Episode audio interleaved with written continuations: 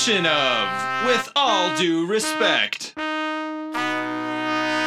Strong opinions on politics, life, and entertainment.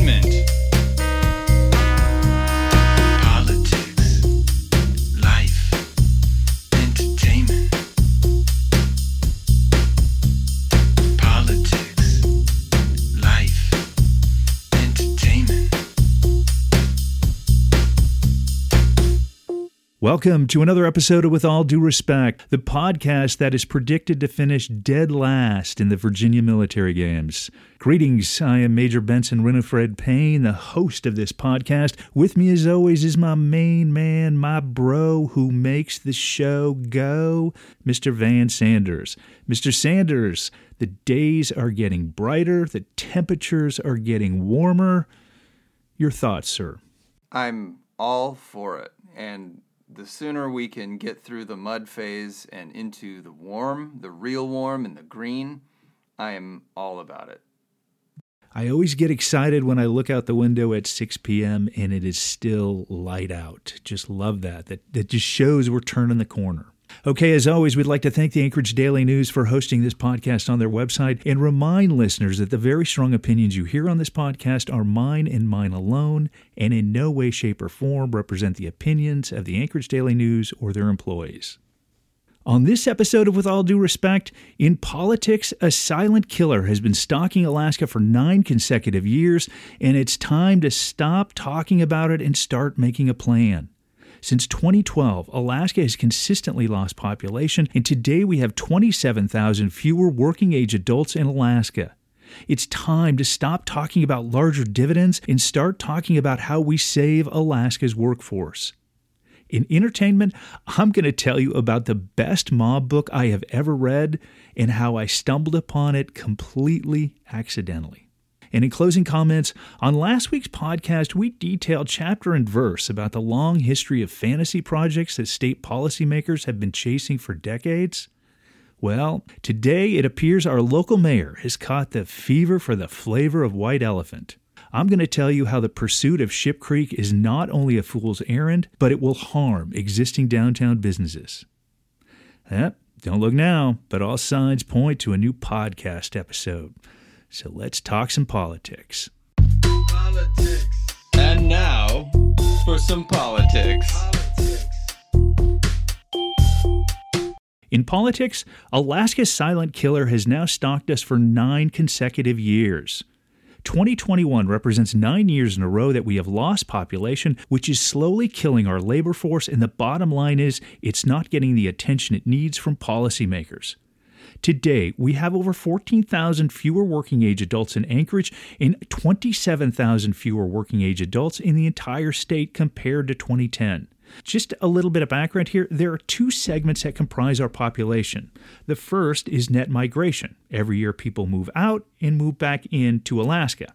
And the second component is natural increase, where it's births minus deaths. Alaska has traditionally been a very mobile state. While the national average is 2% transient population, Alaska is more like 8%. And up until 2012, there was always a yearly balance. For instance, let's say 50,000 would move out and then 50,000 would move in. And then any small difference between the two was usually made up in new births. However, over the last nine years, Alaska has consistently had more people move out than have moved in, and it's been exacerbated by the fact that average yearly births have dropped from 8,000 to 5,000 during that same time. The end result is Alaska's population is growing older, having fewer children, and we are failing to attract working age adults as a state. So, in the next 10 years, the question is where does the workforce come from? If we don't change course, we could be short 30,000 workers by 2030. Now, historically, Alaska has been able to attract population due to the counter cyclical economic cycles. Usually, when Alaska's economy is strong, traditionally the lower 48's economy has been weak, which has allowed us to attract new residents searching for employment. However, the current economy in the lower 48 is just as strong, if not stronger, than Alaska's. Workers are in demand everywhere. And looking ahead, with the passage of the infrastructure legislation from Washington, D.C., with billions in spending heading to every state, every state will be competing for workers just like Alaska. Even Governor Mike Dunleavy, while campaigning for governor in 2018, was asked about the current outmigration trends and replied, quote, "The wrong people are leaving Alaska." Well, guess what? They're still leaving. So what's the solution? Well, instead of talking about big dividends, how about Alaska becomes a leader in childcare to help current workers return to the workforce? Look, every community is suffering. From Juneau to Anchorage, the Alaska State Chamber is talking about it. Even recently, the mayor's own Economic Development Task Force reported that childcare remains a key killer issue to the workforce. How about investments in communities to attract and keep residents, including a focus on affordable housing? How about investing in the university system to attract new students, as well as a concerted effort to improve education outcomes in K through 12? And finally, we need to embrace immigration if we are ever going to repair the workforce.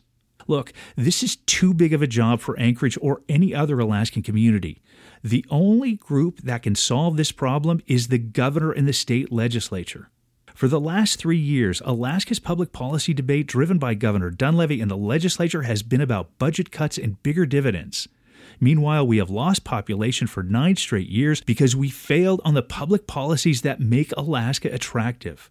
Alaska is not going to recover our workforce or return to economic glory by paying cash dividends to Alaska.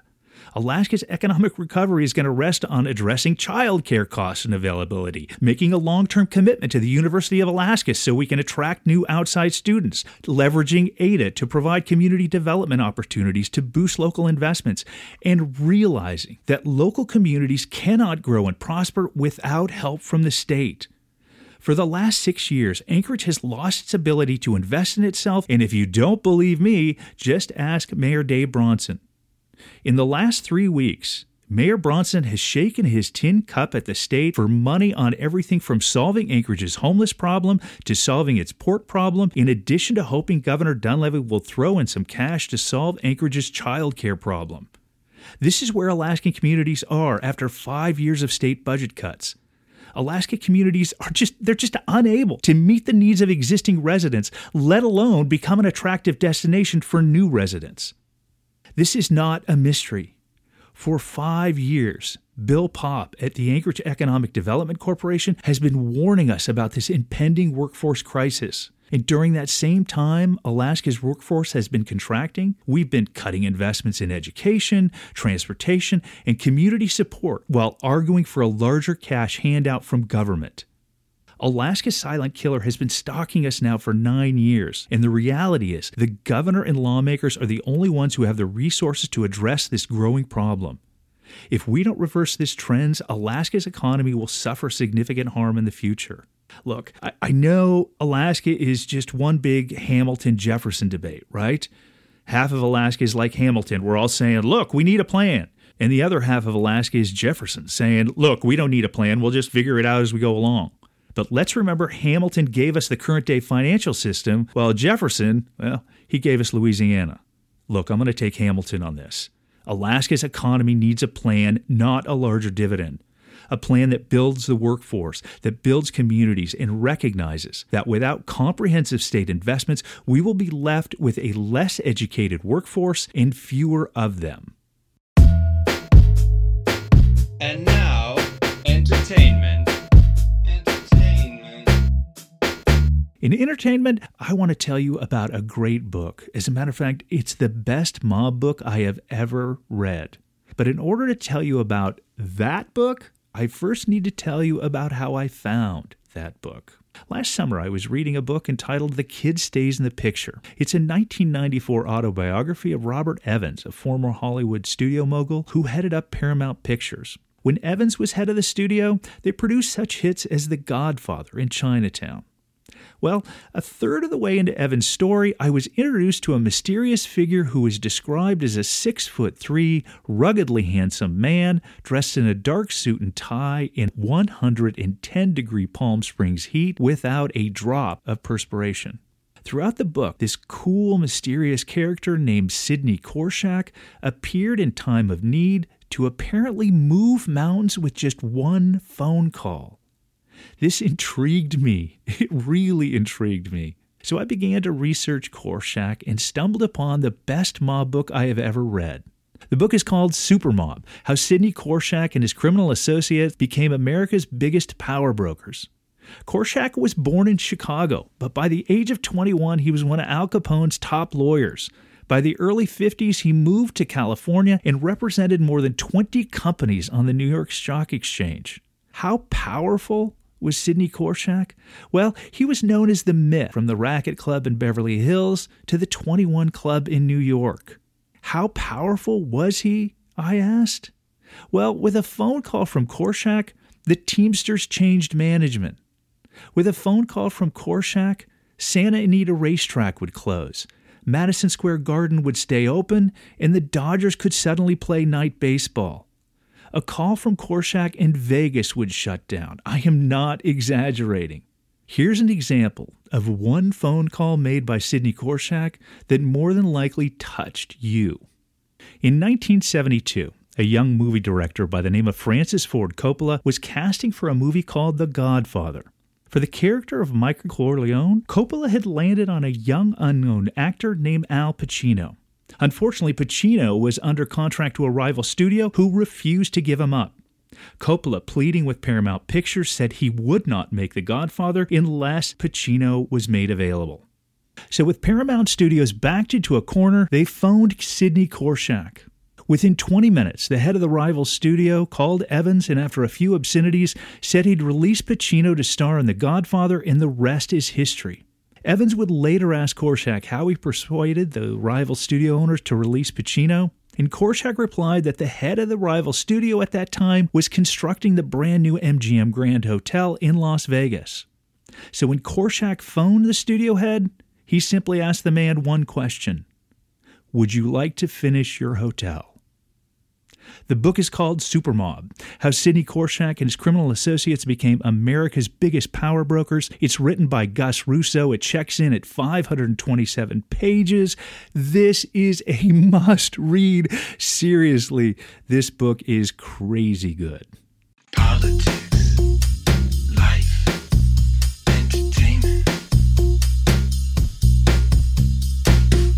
In closing comments, last week on this podcast, we talked about how Alaska's political class had wasted time and money chasing fantasy developments that never materialized. Well, ladies and gentlemen, I regret to inform you that Anchorage City Hall has now caught the fever for a fantasy development. In September, Mayor Dave Bronson created the Anchorage Economic Revitalization Development Committee, a group of 16 business leaders who dedicated 14 weeks at the direction of the mayor to identify economic development projects to jumpstart Anchorage's economy. In addition, as I mentioned earlier, the committee drafted a fabulous report on how action is needed to address the issue of childcare in Anchorage. This committee did a fabulous job on this report. It's just great work that both the Assembly and the Mayor need to put some action behind. So, after 14 weeks, the committee came up with five recommendations, with the top recommendation chosen by the mayor as the development of Ship Creek with a new waterfront. Now, I am very familiar with the Ship Creek redevelopment plan. First, it's not a plan, it's a wild eyed concept. Second, it will never be built in our lifetime. In order to explain this better, we need context, which means we need a history lesson. Yo, Van, hit me up one time with a history lesson. A history lesson. In 2013, when the state legislature was spending billions in capital projects, then Anchorage Mayor Dan Sullivan was successful in obtaining a $400,000 grant to do a Ship Creek visioning plan. At that time, I was president of the Anchorage Chamber of Commerce and actually met with the consultants to talk about the project. At the end of the day, the consultants came up with a beautiful $400,000 dream. These dreamy pictures showed a cruise ship docking at a modern dock attached to a glorious waterfront with vibrant retail, residential, and commercial activity. It was accompanied by visions of Anchorage residents cross country skiing right up to the front door of a Starbucks with stunning inlet views. It was Norman Rockwell at its greatest. But still, it was a $400,000 fantasy paid for by taxpayers. So, given my knowledge of the Ship Creek plan, I was curious as to why the mayor's committee, who was tasked with jumpstarting Anchorage's economy, would have picked a project that won't be built in our lifetime. And oh, by the way, if it ever were to be built, it would simply cannibalize downtown. In reviewing the committee minutes, it's clear the Ship Creek project was added at the very last minute at the 13th meeting. So curious, I asked about what materials the committee members had reviewed in order to make this decision. I was told that the committee was comprised of individuals who possessed various levels of knowledge about Ship Creek and the Ship Creek plan. Okay, but even if you possessed the smallest amount of knowledge about the Ship Creek plan, again, why in the world would you recommend this project to jumpstart Anchorage's economy? Allow me to explain. First, the actual site of Ship Creek would be the most expensive land to build on in Anchorage, even if it's permittable, and that's highly doubtable. Even the Ship Creek analysis warned that the cost and uncertainty due to extreme topography was a killer. Second, the actual site of the Ship Creek development is land owned by the Alaska Railroad and is home to a working rail yard, which creates extreme conflicts and costly remedies. So, if you're a private developer, not only is it going to cost you more money to build at Ship Creek, but you'll never own your own land. Third, this particular Ship Creek plan at this particular time will simply cannibalize downtown. This is a project to consider when Anchorage is growing and the private sector is strong and you have the capacity for growth. Today, the state is losing population, Anchorage is losing population, and the city is already going to Juneau with a tin cup for everything from fixing the port to childcare to homeless shelters. So, why are we wasting time on this? Ship Creek is not downtown. Ship Creek is not easily accessible from downtown. Even the project's original analysis stated the elevation difference has historically created a barrier for connections between the Ship Creek site and downtown. So, why, when downtown faces so many challenges, would we be diverting our attention away on something that would basically compete with downtown? How does a development of retail, multifamily housing, and commercial space in Ship Creek help downtown merchants? It doesn't. And let me tell you, from my experience, downtown merchants are not going to appreciate the competition. For over 20 years, a civil war brewed downtown between the 4th Avenue merchants and the Saturday market. For over 20 years, Fourth Avenue merchants complained that the Saturday market was taking and keeping tourists away from their shops, and the market was located only one block away. Now, imagine how Fourth Avenue merchants will feel losing tourists to Ship Creek retail shops over a mile away. In order to understand all of this, it's important to understand what has kept downtown Anchorage stagnant for so long and continues to stymie progress. When, when I first started washing cars downtown, it was 1981. Pipeline money, oil money was flowing through this city. I can remember on Saturday afternoon at the corner of 5th and B washing cars, and there would be parades of prostitutes walking around the block all day. I remember we'd get propositioned quite a few times. They'd be like, "Hey, you looking for a date?" And of course, the standard reply was, "No, but we're looking for people to help us wash this Ford Granada here, ladies. So grab a brush." okay, moving on. First, downtown is comprised of small city lots. They're owned by individuals, which makes it difficult for developers to find a big enough piece of property to make money developing. Anchorage city lots are only 7,000 square feet, so if a developer can't piece together three or four lots, it doesn't pencil out. A good example is the Nordstrom building in downtown. That sits on five different city lots owned by three separate entities. Now imagine trying to redevelop that with three separate owners. Downtown also has really, really old infrastructure, and in many cases, new developments have to pay the cost of upgrading old infrastructure like water and sewer, which makes already expensive investments much more expensive. Downtown is split by two federal highways. Both 5th and 6th Avenue are federal highways, and it's impossible to have a real downtown retail feel when there are three lanes of cars whizzing by at 35 miles per hour. I mean, look at the difference between 4th Avenue and 5th Avenue.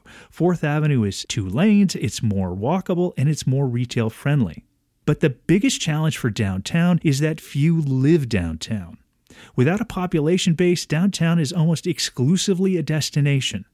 You might go to the PAC, you might go to your office downtown, you might go to downtown restaurants, you might go to downtown community events, but when they're over, you go home. When offices shut down at 5 p.m., basically downtown shuts down at 5 p.m. And this creates real challenge for downtown merchants who are predominantly small independent businesses who don't have the benefit of downtown residents on the street after 5 p.m. A few years ago, I was speaking with a Walgreens executive about opening a store in downtown. He said simply, We didn't have enough feet on the street. Normal cities require at least 15,000 downtown residents to attract a grocery store or pharmacy, and currently Anchorage has less than 3,000 residents living in the downtown area. In response to that, for the previous six years under both the Berkowitz and the Davidson administration, we focused on building housing downtown and getting more feet on the street. Those efforts resulted in the first two new housing developments in downtown Anchorage in 40 years. So, why now, under Mayor Bronson, are we taking focus away from Anchorage needs, which is more people living downtown, and shifting our focus to Ship Creek, which will never be built in our lifetime? Why are we taking focus away from improving the core of downtown and supporting current downtown merchants and current property taxpayers to chasing unicorns in the Ship Creek mudflats? Look, I get the dream is always sexier than the reality, but once again, we live in reality. The committee could have landed on any number of ideas to strengthen downtown and jumpstart the economy, especially now with the so called stars aligned. For the first time in a decade, you have a Republican mayor and a Republican governor who helped him get elected. Now they should be able to accomplish things that others failed to get traction. How about pushing AIDEA for development incentives to increase downtown housing and affordable housing? How about pushing the DOT to work with local groups to adopt traffic calming on 5th Avenue and 6th Avenue that will slow traffic, increase on street parking, and provide a better retail environment? How about pushing DOT to use some of that infrastructure money to upgrade sidewalks on 5th and 6th Avenue that are the responsibility of the state of Alaska, but yet they've ignored for years? There are so many needs in downtown Anchorage, and meeting them takes so long. Look, ladies and gentlemen, it takes so long to get anything done downtown. In 2015, I was on the job for only three months when I had an opportunity to sit with, with Larry Cash, who is an absolute downtown legend. I remember on a dark October morning over six years ago, we sat at our corner table at Kaladi's downtown, and I pointed across the street to the transit center and all of its misery, and I said to Larry, We're going to fix that building, and we're going to fix it now. Six years later, the effort to fix that building in the hotel that's proposed is still underway. Getting things done downtown takes a lot of time, especially in a boom and bust economy like Alaska. That's why consistency is so important. That's why focus is so important. Many of you have either heard or seen about Oklahoma City's amazing downtown revitalization story. Between 1990 and 1995, Oklahoma City suffered two major setbacks that forced themselves to look in the mirror and rethink their commitment to their city. First, in the early 90s, Oklahoma City was publicly embarrassed when United Airlines chose not to relocate its new headquarters there after United Airlines employees called the city a dead end. Second, in 1995, the city was rocked by the bombing of their federal building, which left the community soul searching. In response, the city made a commitment to invest in itself. The public approved a 1% sales tax that would be used to boost economic development downtown. For the last 25 years, mayors of Oklahoma City, Republican and Democrat, have taken pride in improving the work the previous mayor had accomplished. For the last 25 years, their consistency, their focus, their commitment to the city has created a world class downtown. That's what Anchorage downtown has always needed a consistent focus from mayor after mayor, but unfortunately, we've never had that. Instead, we've had a succession of mayors for the last 25 years who have been both hot and cold about downtown. Starting in 1994, former Mayor Rick Mystrom was an absolute downtown champion. He helped create the Anchorage Downtown Partnership and created the City of Lights. Then you had three years of Mayor George Wuerch, who was basically indifferent towards downtown. Then we had Mayor Mark Begich, who for six years was a downtown champion, built a new convention center, implemented new downtown street improvements. Then we had Mayor Dan Sullivan, who presided over the longest six years in downtown history. Bar break violence, riots in the street, gangs in town square. Ironically, the only thing Sullivan did for downtown was spend $400,000 on a fantasy of downtown instead of trying to fix the real one. Then, for the last six years, we've had Mayor Ethan Berkowitz and Mayor Austin Quinn Davis, both who have championed downtown. As a result, delivered the first new downtown housing in decades and returned the police headquarters back downtown. Today, we have Mayor Dave Bronson, and he appears to be picking up where Mayor Dan Sullivan left off, ignoring the real needs of downtown businesses and instead chasing unicorns on the Ship Creek mudflats. Any focus on Ship Creek is a fool's errand, and it takes away from the focus of the downtown core, where small business owners are paying property taxes with the hope of getting a more vibrant downtown, not subsidizing a Ship Creek fantasy.